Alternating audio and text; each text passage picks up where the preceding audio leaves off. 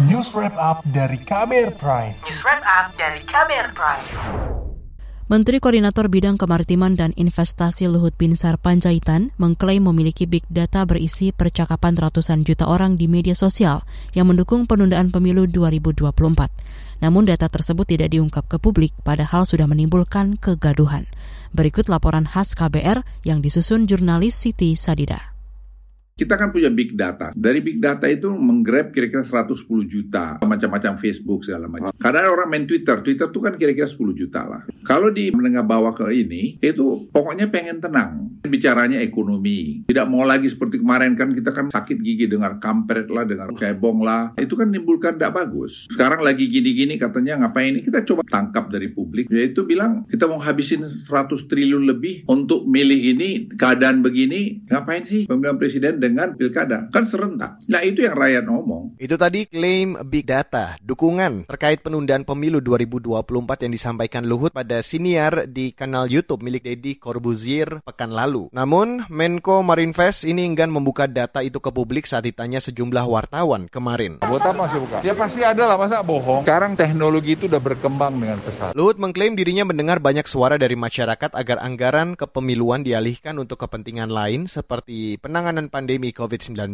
Dia mengaku dukungan itu bahkan berasal dari suara pemilih tiga partai politik yang justru menyatakan penolakan pada usulan tersebut. Tiga partai itu yakni Demokrat, P3, dan PDIP. Tapi, klaim soal data yang dimiliki Luhut diragukan pendiri Drone Emprit dan media Kemels Indonesia Ismail Fahmi. Ia meminta Luhut membuka secara rinci data yang dimaksud kepada publik untuk menguji kevalidannya. Sebab ada perbedaan hasil analisis antara big data Luhut dengan yang dilakukan lembaganya. 10.000 atau sampai 20.000 itu hanya dari Twitter ya. Kalau kita masuk kemudian Facebook bisa sampai mungkin ratusan ribu. Dan mayoritas itu menolak. Tahun 2021 dari Lab 45 pun ketika waktu itu kan sempat ramai penundaan tetapi presiden 3 periode. Hasilnya sama, menolak. Kemudian kita evaluasi juga bukan hanya netizen, kita evaluasi para tokoh yang banyak di-share. Jadi netizen itu berpendapat. Mereka juga nge-share dari tokoh-tokoh ini kemudian kita hitung siapa yang bersuara karena masuk di media online kemudian di-share ada sekitar 58 lebih 77% nolak juga. Dan tokoh-tokoh ini datang dari misalnya dari Muhammadiyah, dari akademisi, dari surveyor, dari politisi juga ada. Selain itu, klaim Luhut juga bertolak belakang dengan pernyataan Presiden Joko Widodo yang menolak perpanjangan jabatan presiden dan bakal menaati konstitusi soal pemilu 2024. Penolakan juga disampaikan partai pengusung Jokowi dan pemilik suara terbanyak di parlemen, yakni PDI Perjuangan. Ketua DPR Puan Maharani menegaskan pemilu 2024 merupakan alat demokrasi untuk menyuarakan kehendak rakyat Indonesia. Menjadi tanggung jawab kita bersama untuk menjadikan pemilu 2024 sebagai alat demokrasi yang berkualitas dalam menyuarakan kehendak rakyat. Puan mendorong agar alat kelengkapan Dewan atau AKD terkait segera mencermati pelaksanaan tahapan pemilu 2024 baik dari segi kebutuhan anggaran, persiapan teknis maupun regulasi-regulasi pelaksanaannya. Sebab tahapan pelaksanaan pemilu 2024 sudah akan dimulai pada tahun ini. Meski menolak pemilu 2024 ditunda, DPR dan pemerintah hingga kini belum menetapkan anggaran pemilu 2024. Sejumlah pihak mengkhawatirkan situasi tersebut karena dinilai bisa jadi celah untuk menunda pemilu. Salah satunya Perkumpulan untuk Pemilu dan Demokrasi atau Perludem, sebab tahapan pemilu akan segera dimulai Juni mendatang. Direktur Eksekutif Perludem Horunisa Nur Agustyati mengatakan, pengesahan anggaran pemilu 2024 akan menjadi salah satu bukti konkret bahwa pemerintah tegas memilih pemilu tetap berjalan sesuai waktunya. Tinggal 2,5 bulan lagi, tapi sampai sekarang keduanya belum mendapatkan kepastian. Kalaupun memang dirasa anggaran pemilunya terlalu besar ya, awalnya KPU mengusulkan 86 triliun, lalu kemudian direvisi menjadi 76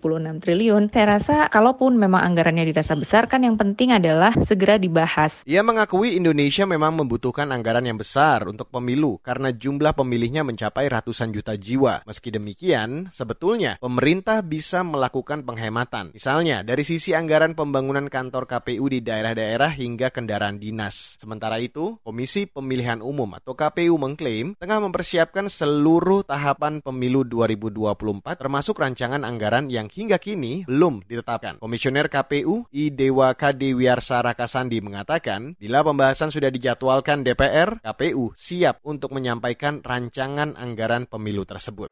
resinnya. KPU sudah sedang dalam proses mempersiapkan. Nah, nanti kalau memang dijadwalkan tentu nanti KPU akan menyampaikan. Tapi kami sudah menyiapkan rancangannya. Komisioner KPU I Dewa Kade Wiarsa Rakasandi menambahkan, saat ini jabatan komisioner KPU tengah berada pada masa transisi pergantian dengan komisioner yang baru. Kata dia, pembahasan terkait anggaran pemilu 2024 kemungkinan besar akan dilakukan DPR dan pemerintah bersama komisioner baru. Saudara, laporan ini disusun Siti Sadida, saya Reski Mesanto.